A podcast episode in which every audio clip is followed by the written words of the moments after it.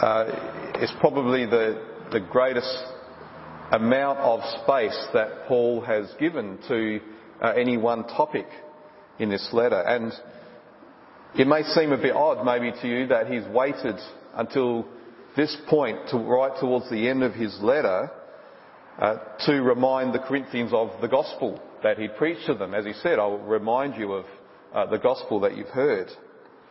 It's the last big issue that he deals with. Uh, he's dealt with leadership divisions, with sexual immorality, with lawsuits, with marriage breakdowns, with uh, compromising with pagan religions, Uh, eating meat offered to idols, clashes between men and women, abuse of Holy Communion, and a wrong understanding of how the Spirit works. So only now does he come to this uh, central doctrinal issue of the resurrection. But I think he's left it to last because, in a way, this is a doctrine that has an impact on all of the other issues that he's written about. What we believe about the resurrection will believe will shape the way we we view life and the way we live life. It'll determine what we do with our bodies, how we relate to one another, how we relate to the world, and how we go about our worship together. As we'll see in a moment, the the cross and the resurrection of Jesus are one package. The cross would have no power if it wasn't followed by the resurrection. The resurrection is on the basis of the cross. It's because of Jesus' humble obedience to the Father in going to the cross that he was raised up and given the kingdom. Now, we heard at the beginning of this letter, Christ crucified is the power and the wisdom of God for those who are called.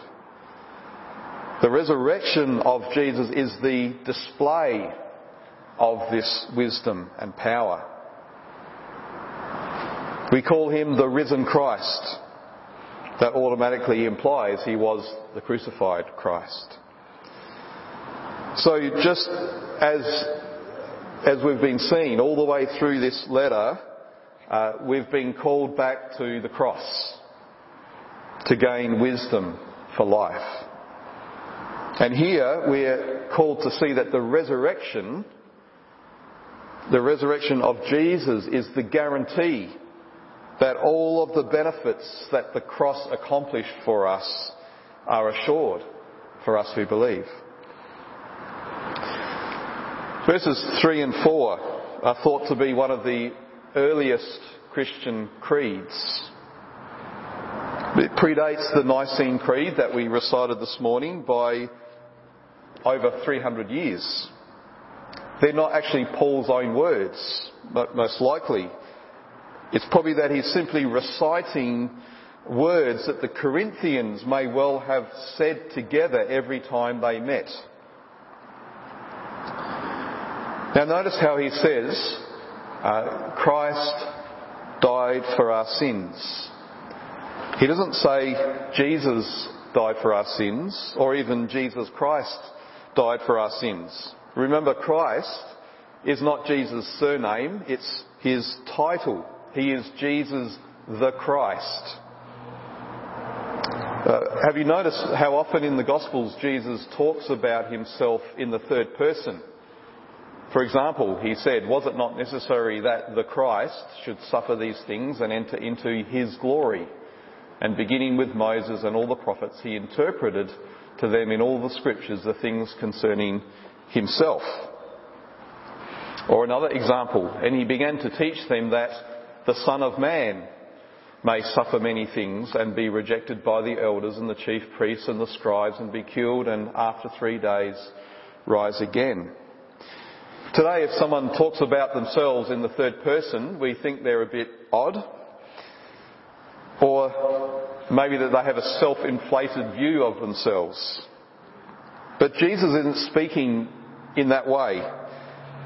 He's showing his disciples, as we saw in that first passage, he's showing them that the scriptures had already taught that the Son of Man, or the Christ, when he comes to establish the kingdom would also be the suffering servant who would die, who would die to atone for the sins of God's people. As the fulfilment of the Old Testament prophecies about the Christ, this meant that Jesus, the man who is the Christ, would then follow that path of death and resurrection. So when Paul says Christ died for our sins, he's saying much more than just the historical events that happened on Good Friday when the man, Jesus of Nazareth, died for our sins. These words encompass the whole of the Old Testament. Right from Genesis three, when God promised that the seed of the woman would crush the head of the serpent, that's a promise of the Christ, or the Son of Man, right through to the last chapter of the Old Testament, in Malachi, when he promised the day of the Lord. But for you who fear my name, the Son of Righteousness shall rise with healing in its wings. You shall go out leaping like calves from the stall, and you shall tread down the wicked, for they will be ashes under the soles of your feet on the day when I act, says the Lord of hosts. In between Genesis three and Malachi chapter four, there are at least three hundred fifty prophecies that found their fulfilment in Jesus. Not to mention all of the other types and allusions and shadows. So that's why uh, Paul uses this phrase twice, according to the scriptures here. This isn't a new thing invented by Paul and the apostles. All that Jesus said and did was in accordance with what was already written. The gospel begins with the fact that Jesus is the Christ. It begins with his identity. And it continues not only with the fact of his death, but with the significance of his death. He didn't just die. He died for our sins. His death was like no other death because it was an atoning death. Jesus' death as an atonement, it echoes right through the New Testament. First Peter three. Christ also suffered once for sins, the righteous for the unrighteous, that he might bring us to God, being put to death in the flesh, but made alive in the spirit. Galatians three. Christ redeemed us from the curse of the law by becoming a curse for us. For it is written, cursed is everyone who is hanged on a tree. First Peter two, he himself bore our sins in his body on the tree, that we might die to sin and live to righteousness. By his wounds you have been healed. Hebrews two, therefore he had to be made like his brothers in every respect, so that he might become a merciful and faithful high priest in the service of God to make propitiation for the sins of the people. And then First John four, in this is love, not that we have loved God, but that he loved us and sent his Son to be the propitiation for our sins. There are many things that Jesus' death accomplishes. It displays the love of God for us.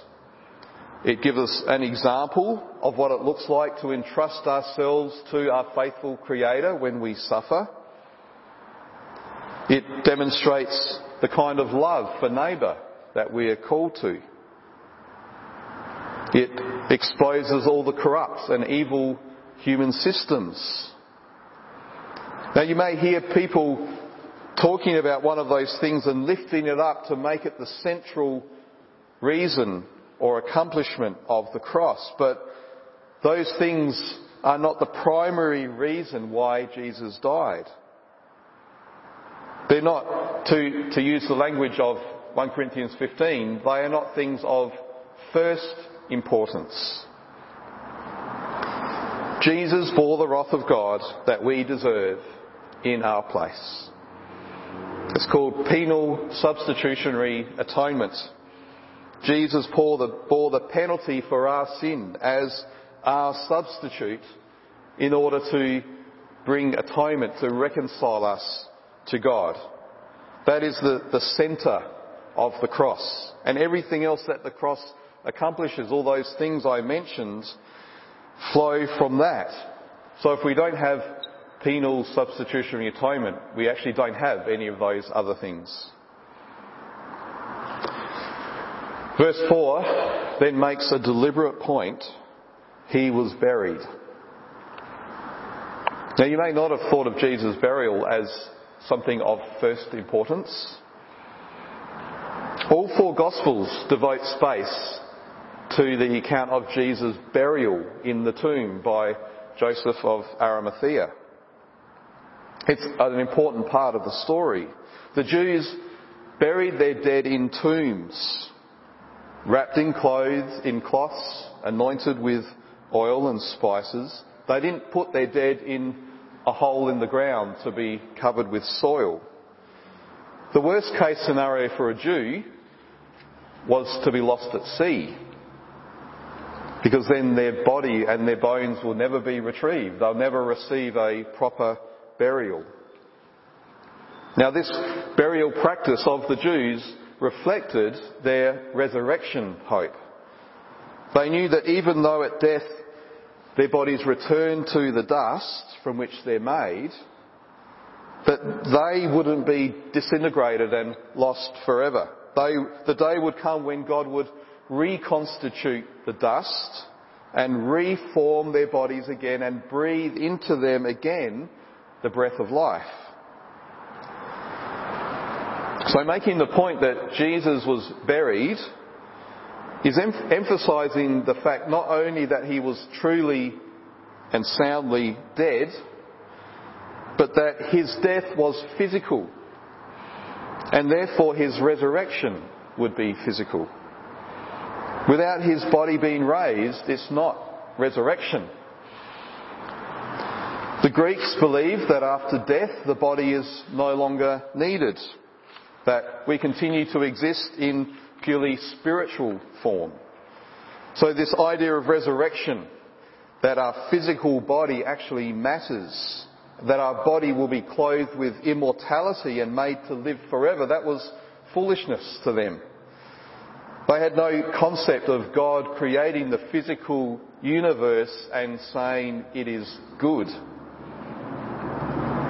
So Jesus' burial makes his work of atonement something that's firmly grounded, literally grounded in this creation.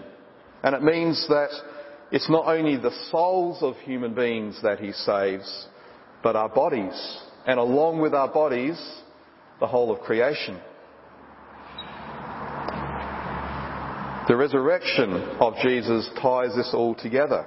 A dead Christ who stays dead obviously can't fulfill his role as the shepherd king who gathers people from every corner of the earth.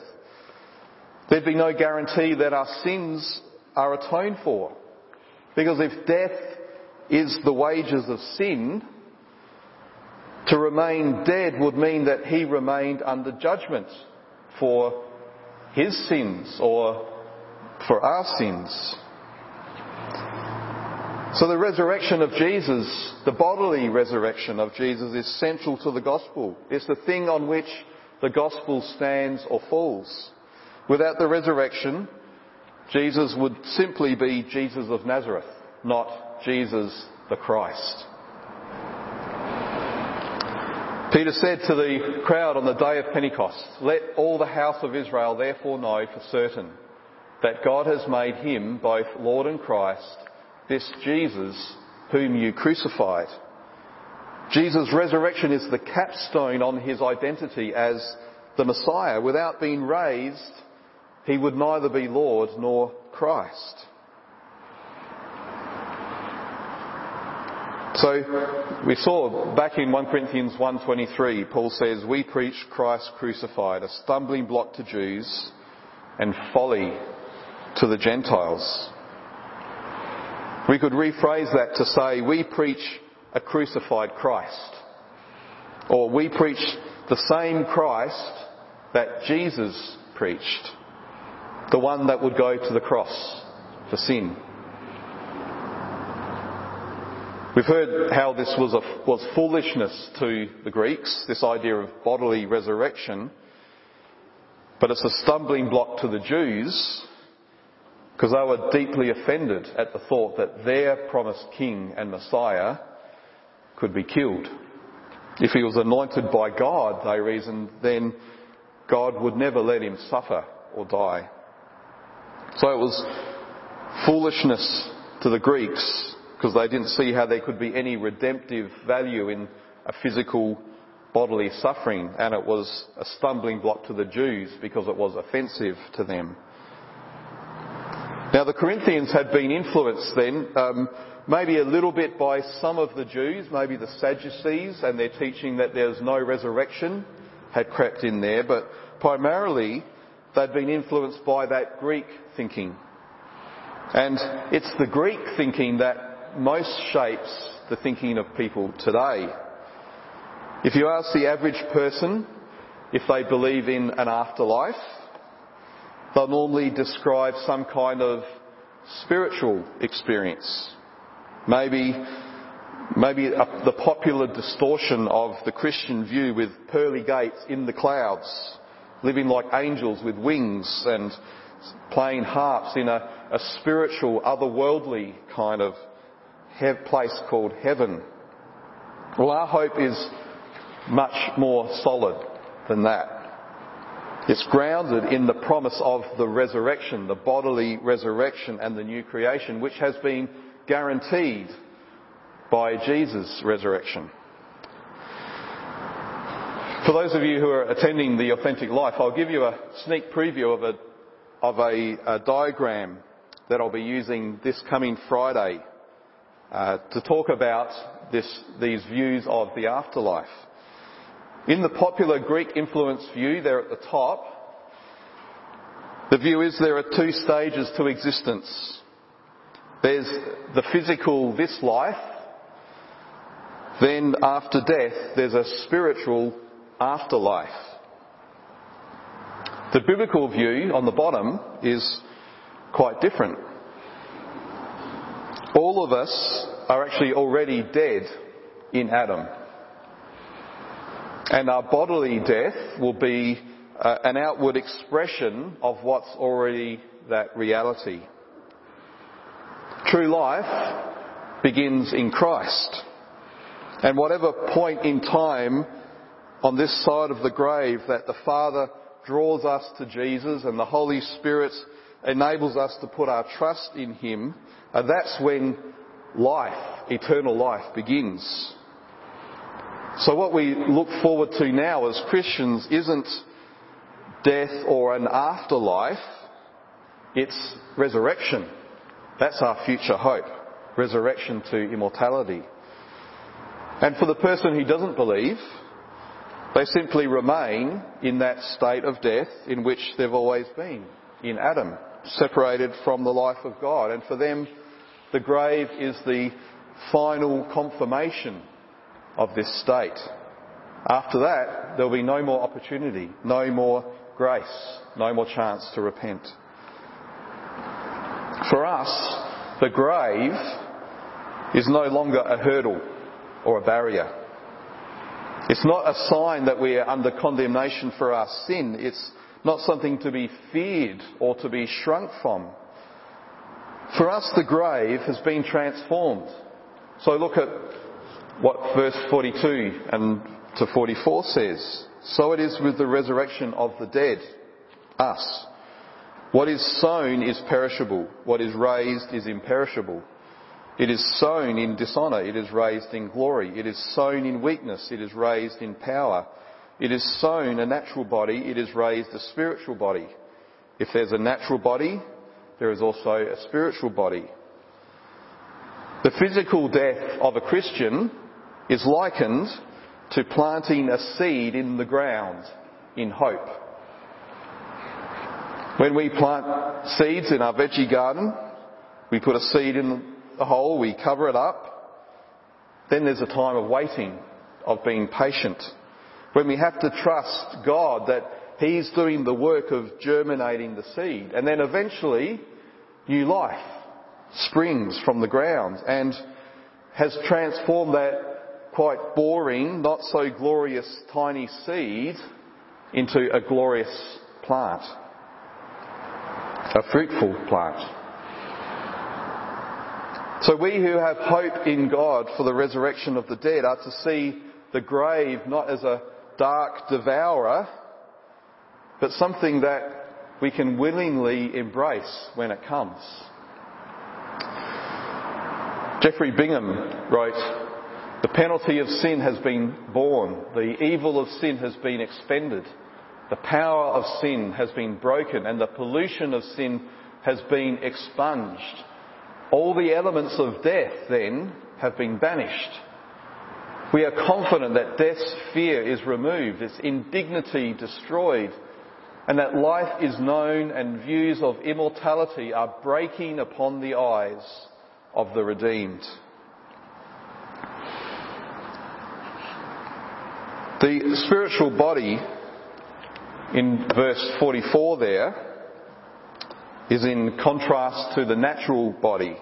And this isn't a contrast between phys- uh, physical and non-physical, but between the two forces that empower and drive our physical bodies. A natural body is one that's controlled by our desires and our affections, our appetites that are tainted by sin and are essentially self-seeking. It's a body that wants to get from the creation those things that only the Creator can give us. It's a body like Eve, who thought she could get wisdom from eating from the fruit of the tree of the knowledge of good and evil. A spiritual body, on the other hand, is a body that's controlled by the Spirit. Not our spirit, but by God, the Holy Spirit. It's a body that is a temple of the Holy Spirit, filled and empowered to live for the glory of God. Now we know and we experience something of that in this life now, in the present, as we know the gift and the presence of the Holy Spirit among us, as we've been seen over the last few weeks. The gifts that the Spirit gives us today are preparing us for the day when we'll know the, the full unhindered power and presence of the Spirit as we see Jesus in our resurrected bodies. What we know now of the Spirit's work is, a, is partial. It's a foretaste of the fullness that is to come. As Paul says in Romans three twenty-three, not And not only the creation, but we ourselves, who have been given the first fruits of the Spirit, groan inwardly as we wait eagerly for adoption as sons, the resurrection of our bodies. We know now that we are adopted children of God. That's our legal status before God in Christ. But we haven't yet moved into our new home. We're waiting for Jesus. As we had earlier in the service, we're waiting for Jesus to come back to take us to be with Him so that we may also be where He is. That'll happen at the resurrection, or what this verse calls the redemption of our bodies. For, uh, for my birthday this year, I was given by a family member a Bunnings voucher. That meant I had a guarantee that I could walk into any Bunnings store, choose any item up to the amount on the voucher, and it would be mine. Theoretically, I already owned that item because Bunnings already had the money for it. The payment had already been made. All I needed to do was go into the store and redeem it. The resurrection of our bodies will be the redemption of all that's been purchased for us by Christ. All that's rightfully ours as children of God. And all that's ours in Christ is so great, it's so glorious, so weighty, that we'll need a resurrected body clothed in immortality that's robust enough to bear the full weight of glory that we'll receive. Our glory then as God's children will be so glorious that it will bring about the renewal of the whole creation. Romans eight twenty-one says the creation itself will be set free from its bondage to corruption and obtain the freedom of the glory of the children of God. See that? We, we won't be participating in the glory of the new creation. The new creation will be participating in our glory. Just as the death of Adam brought about a curse that spread to the grounds and to all of creation, so our resurrection in Christ, the last Adam, will bring about blessing that will spread and renew all of creation. I recently listened to a sermon from a popular T V preacher. Uh, I listen to him once a year just to see if he talks about Jesus or not. It was entitled, "Your Destiny Outweighs Your History." The blurb said, uh, what God has prepared for your future is greater than anything you've faced in your past. He's not only going to bring you out of the opposition, He's going to bring you out better than you were before. Now that's true. But then, when he got into his sermon, all he spoke about were things like getting a promotion, being healed, financial pros- prosperity, getting good breaks, getting business opportunities. And I was listening to him and thinking, is that really all you have to offer? Does Jesus' resurrection only mean that I'll have a comfortable and prosperous life in this world? Our destiny does outweigh our history, but our destiny isn't a prosperous life in the here and now. That'll never, that'll never balance out. It'll never make up for the struggles and the sufferings of life in a world that's dominated by sin and death. Our destiny is the glory of God. In a few weeks we'll be exploring Second Corinthians and we'll read these words. So we do not lose heart, though our outer self is wasting away, our inner self is being renewed day by day. For this light momentary affliction is preparing for us an eternal weight of glory beyond all comparison, as we look not to the things that are seen, but to the things that are unseen. For the things that are seen are transient, but the things that are unseen are eternal. Is that your hope? Or has your life been so overshadowed by the fear of death, or by a preoccupation of the things of this life, that you're seeking to find your security and your identity in the things of this world rather than in the risen Jesus? Contrary to the popular stereotype, having our eyes fixed on Jesus and eagerly waiting for His promised return and looking forward to the horizon of our resurrection, it doesn't cause us to be detached from or irrelevant to this life.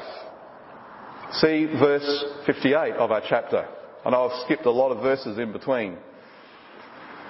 Therefore, my beloved brothers, be steadfast, immovable, always abounding in the work of the Lord, knowing that in the Lord your labour is not in vain. What's the therefore, therefore? He's just been talking about the resurrection hope, looking and longing to see Jesus. And the work of the Lord here isn't just Christian ministry, although it certainly includes that. Remember why God took Adam and put him in the garden? It was to work it and keep it. We may see work as a necessary evil, and we might eagerly be looking forward to retirement. But work was the primary vocation of humanity. It was done under the Father's loving authority. It, it wasn't laborious. It was full of restfulness and joy. So in the risen Christ, we are returned to our human vocation. That means we can give ourselves to whatever has been given to us by God, whether that falls into the category of secular or spiritual. That's really, though, a false distinction. We don't sometimes work for the Lord and sometimes for ourselves. All that we do, now that we're children of the Father, is the work of the Lord. We see Him enabling and empowering all that we do. And we can do everything that we do, whether even eating and drinking, to His glory.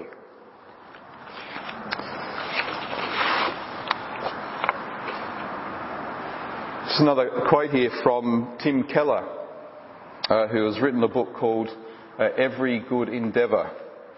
And he says this: the Christian faith gives us a new conception of work as the means by which God loves and cares for the world through us.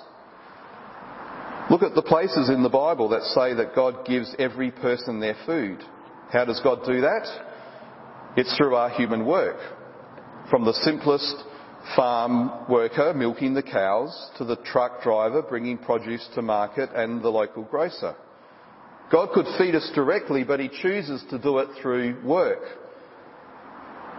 There are three important implications of this. First, it means all work, even the most menial tasks, has great dignity.